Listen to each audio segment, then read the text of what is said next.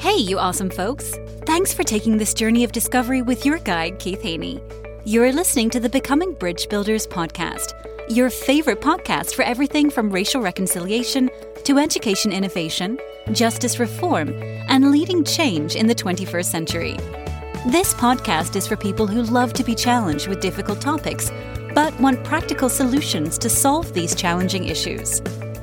Becoming Bridge Builders makes change possible. Each week on the podcast, Keith invites innovative thought leaders to share how they are building bridges in their area of expertise. You will hear breakthrough ideas and concepts that are changing the world. He's featuring guests who are best selling authors, leaders at Microsoft, entrepreneurs, leading educators, professors, lawyers, and so many more. Listen in to learn how you can be the bridge to the change you are seeking.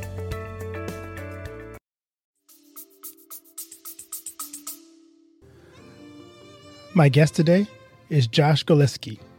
Josh is the founder and CEO of Unlocking Communities. With lifelong connections to Haiti and extensive travel experience in developing world, Josh over a decade of experience in the social sector. He's done everything from analyzing global impact metrics to writing business plans to scale other scale other organizations. He developed Unlocking Communities while pursuing his undergrad and master's degree in social justice. What started as an idea has turned into a successful startup and has since helped thousands of Haitians. Josh's ability to um, network and connect with other people has led to him bringing together a diverse team committed to helping unlocking communities reach ambitious goals. We welcome Josh to the Pope podcast. Josh, on the show today, how are you doing today, Josh? I'm doing great. Really enjoying it here at the Clinton Global Initiative Conference. Good to have you on. Good to talk to you. So, I'm going to give you a question, to kind of warm you up a little bit. What's the best advice you've ever received? The best advice I've ever received is never be afraid to talk to someone. Oh, I like that. Who told you that? I honestly don't remember, but um, my dad told me a version of it, which was you, going into an airport. If you ever ask for an upgrade, one day eventually you'll get one because every no is one more closer to a yes, and, it, and it has worked for me. I have gotten an upgrade, and it was on the longest flight I ever took, so it all paid off in the end. That's cool. I like that. I'm, I'm about to try that down the road. Yeah, now with computer systems and stuff, I think they're less prevalent. But you never, you never know. You have to make it be known that you want one before That's right. something can be. You never know until you ask. Nope, not at all. So, tell us something about yourself that most people don't know about you. So, most people don't know about me is that the organization Unlocking Communities is incorporated on the day that my dad passed away, which is four years ago this coming Friday from the day we're recording this. Wow, that's that's powerful. It happened to me with my book too. When my, my first book came out, the, the release date was my dad's was the day my dad was born. So it's kind of interesting how that all works in life so often. It wasn't planned at all. Like the paperwork just happened to get filed and processed that day, and it was just like a li- little sign, just like a little sign. And I appreciate those signs. Yeah, that's so neat. So tell us your story. I, I read you a little bit about your bio. Tell us about your journey to where you are to how you developed unlocking communities. Yeah, so the story all starts back when in the late 90s, a Haitian priest stayed with my family. And it's a risk my mom took to, you know, amidst having three kids, to host a Haitian priest for a week. And really, through hosting that priest, our family got to see and to understand just ha- having a guest of a different descent. I remember my mom wasn't sure what should she cook him for dinner and like what like some really kind of basic things. But you know, it's in the late '90s, like before the dawn of mass internet, you know, kind of information age, and so we we got to we got to explore and have those conversations and over time we we've developed a lifelong friendship with that priest my church growing up formed a relationship with the church in Haiti which then led me to see both how impactful cross cultural relationships can be. But it also led me to see that sometimes good intentions aren't enough and that good intentions cannot always be the most effective means. And so through the process, we um, I saw the church do some great projects, and I saw the church not do some projects that unfortunately did ex- succeed. But unlocking communities is directly informed by the projects that didn't succeed that our church did, and directly stems from those lessons learned. And when I was in college, we took a trip down to Haiti, and looking at and in dialogue with the communities in the town where our church had worked, we asked them like what did they want? Like what were the most impactful things that they had not been connected to? And they said business loans or business opportunities. Well, when we were in conversations with the youth in that par- parish, we asked them they wanted to open up a cyber cafe and we asked them for the for a business plan and they wrote a business plan but w- then when they got to the section about how would they finance this business they simply wrote americans will pay for it. And i saw the danger that can happen when you just think about that statement americans will pay for it that our church in in their most generous way to help had accidentally created a dependency theory. And no no one wants be dependent on another person. I fundamentally believe that we all want dignity. The dignity and the self worth of every person is central to our lives. And so through that process and through talking, we we realized that there was a huge opportunity to start a business in the community, to start selling water filtration systems and provide business training so people understood how to write business plans and understood the different types of financing that are available and not simply Americans will pay for this. That's good. And and so, you know, fast forward, I left, I kind of started this pilot while I was in college, was trying to convince my friend to start an organization with me to do this broader because I knew there was something there after college, but he wasn't crazy enough. And in reality, it was probably a good thing. I left and spent a few years at the National YMCA and then um, continued working on this side. I remember taking calls, calling the team in Haiti on the way home from the office and just really living in a different world than they were and really just furthering the idea and iterating on it.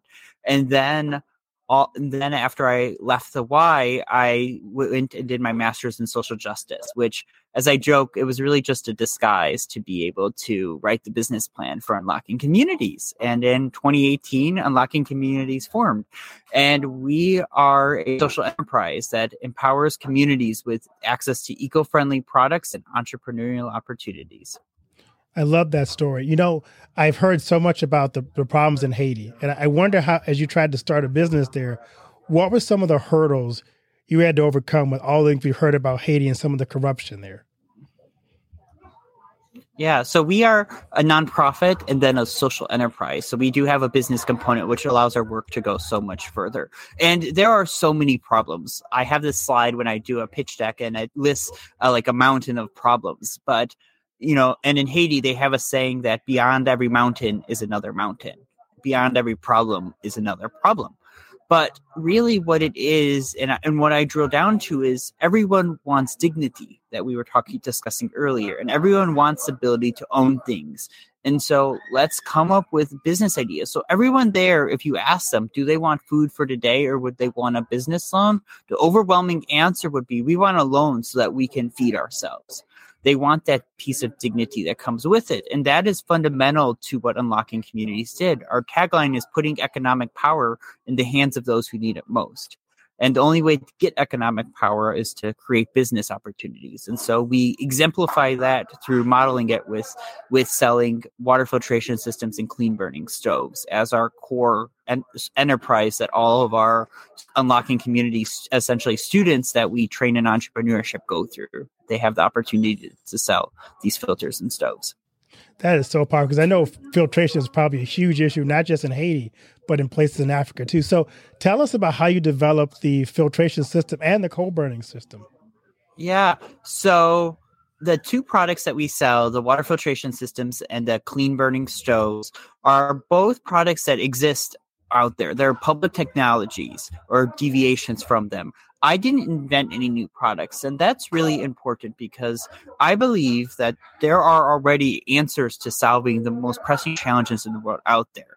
It's just access. And, and if you look at the end to end chain, there's some link that's missing. So we are just playing one step and helping close that link and close that gap. But we estimate that a family spends over $150 a year on buying bottled water or buying charcoal to boil their water or on getting sick from drinking contaminated water. And one of our water filtration systems with carbon credits costs less than $10. And one of, one of our clean burning stoves as well with carbon credit reductions, which we can talk about later, also costs less than $10. This is a new program we'll be rolling out next year with carbon credits as well. But clean burning stoves, families spend at least $150 a a, a, month on charcoal, which is a huge amount of money.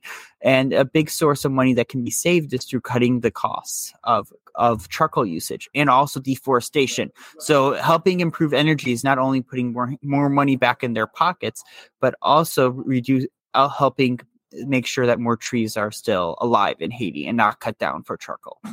That's great. So can you describe for us for our listeners, tell us your community sales model.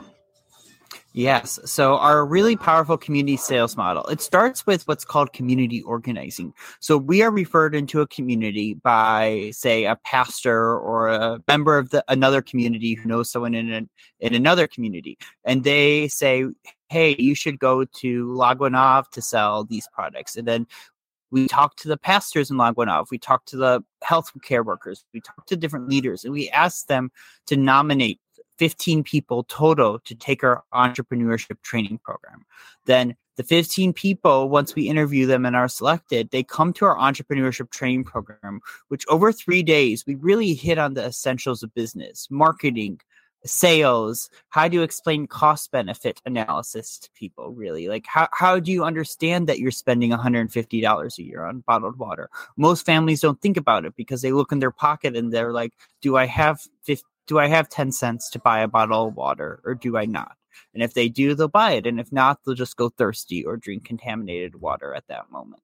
And so you don't think about how much that 10 cents or 50 cents, depending on the mm-hmm. size, like adds up to over time. And so our community sales model looks at that. It also looks at how do these how do these entrepreneurs also become community health promoters and really be evangelists of the of community health and of wash so water sanitation hygiene and hygiene education in the communities because clean water is just one part of one part of the pro- of the solution. It's also important to make sure you they wash your hands and and have proper hygiene as well and so then they go out in the communities. And so that group then self-selects a manager. So they together look and see who does that group trust the most at the end of the training to be the manager. And then they go out and they get a first an initial kind of grant of 150 filters to sell. And then they go on their community and sell those filters either on microloans or on cash sales and then they collect the money back and then we give them more products to sell and they earn commission with each sale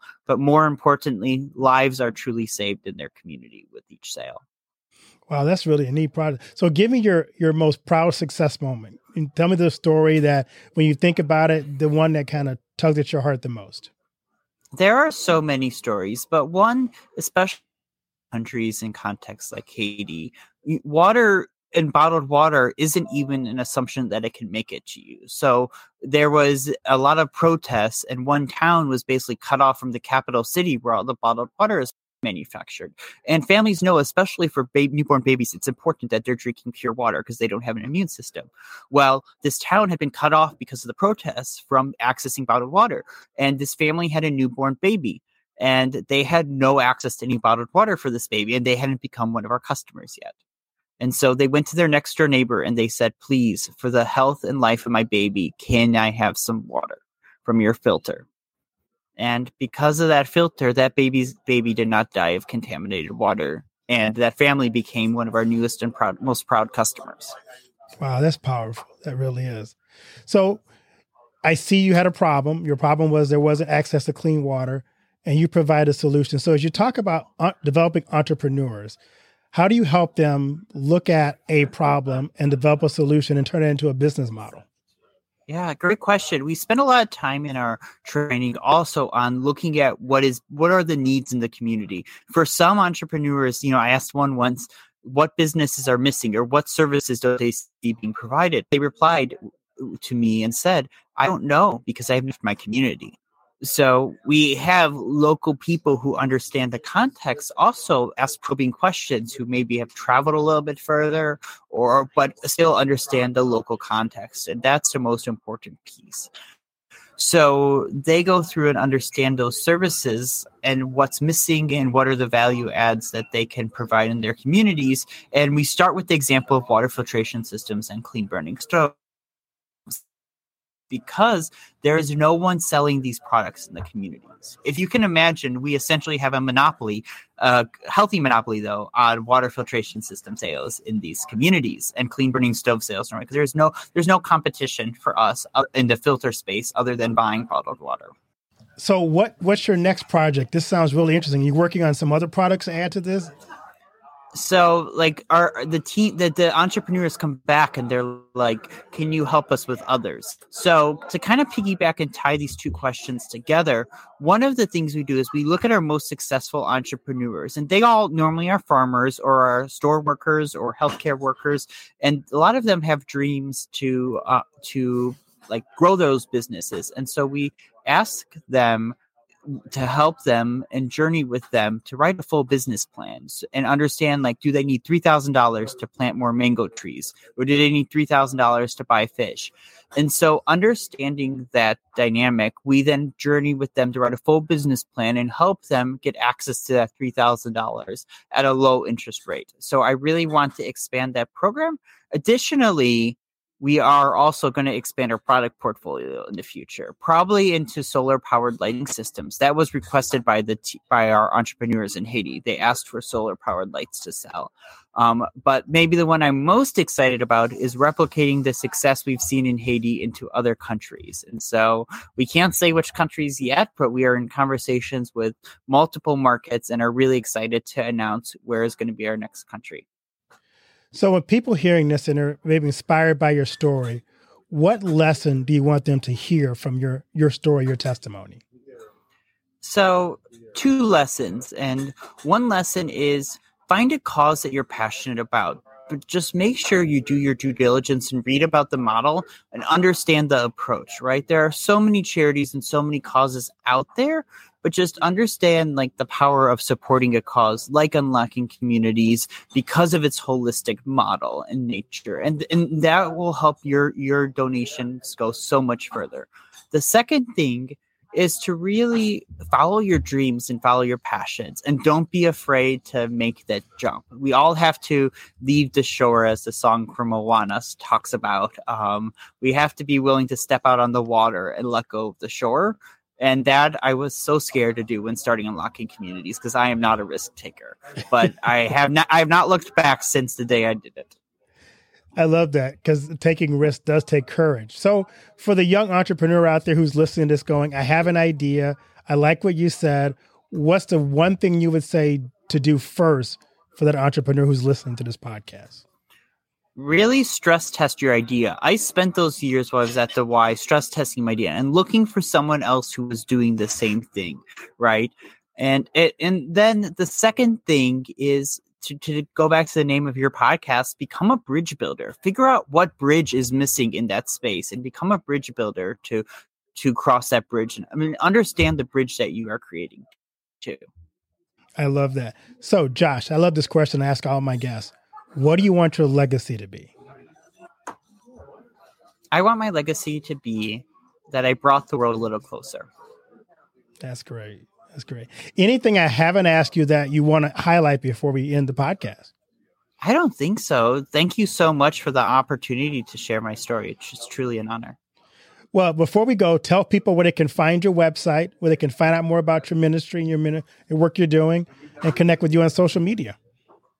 Definitely. Our website is unlockingcommunities, all one word.org. We're also on Facebook, Instagram, and and LinkedIn at, at Unlocking Communities. Um, and please check out our work, reach out. Our contact information is on our website, also our emails. We don't spam people. We just send one monthly update with kind of like what's happening on the ground with kind of the real and the honest truth. And the last thing I'll leave your li- listeners with is some people have said, why are you working in Haiti? Like, shouldn't we just give up on that country? It's just a big failure. And we can't give up on anyone, no matter where. And the opportunities and the successes we've had have showed that there is hope in Haiti and that there is a chance for the country to be better, but it has to start with the people there and, and it has to be in the power of the, the hands of the Haitians. And so that's that's why our tagline is putting economic power in the hands of those who need it the most. And, and I just want to end, I, I love your mission statement, which is we equip entrepreneurs with education and tools to sell sustainable products that unlock economic, social, and environmental transformation in their communities. I mean, that's really what it's really all about. It's us exactly have, sharing what we have, pouring into the lives of those who don't have it, so that they can find their way. Like you said, give a man a fish and he'll eat for a day, you know, but teach a man to fish a fish for a lifetime. I love the yes. idea of how do we raise up that next generation of fishers. So, Josh, if I can add one more yeah, thing to it is you have to you have to ask them what they want to fish. That's too. right, you, and that's exactly that's exactly what we're doing. That's so great. Thank you for what you do. I mean, your ministry just sounds really interesting. And I love how it got started. You going over there saying, where is the need and how can I help meet that need? Thank you so much. And I'm excited to hear from all your listeners. And any questions, please reach out to us. Thank you so much, Josh. Thank you.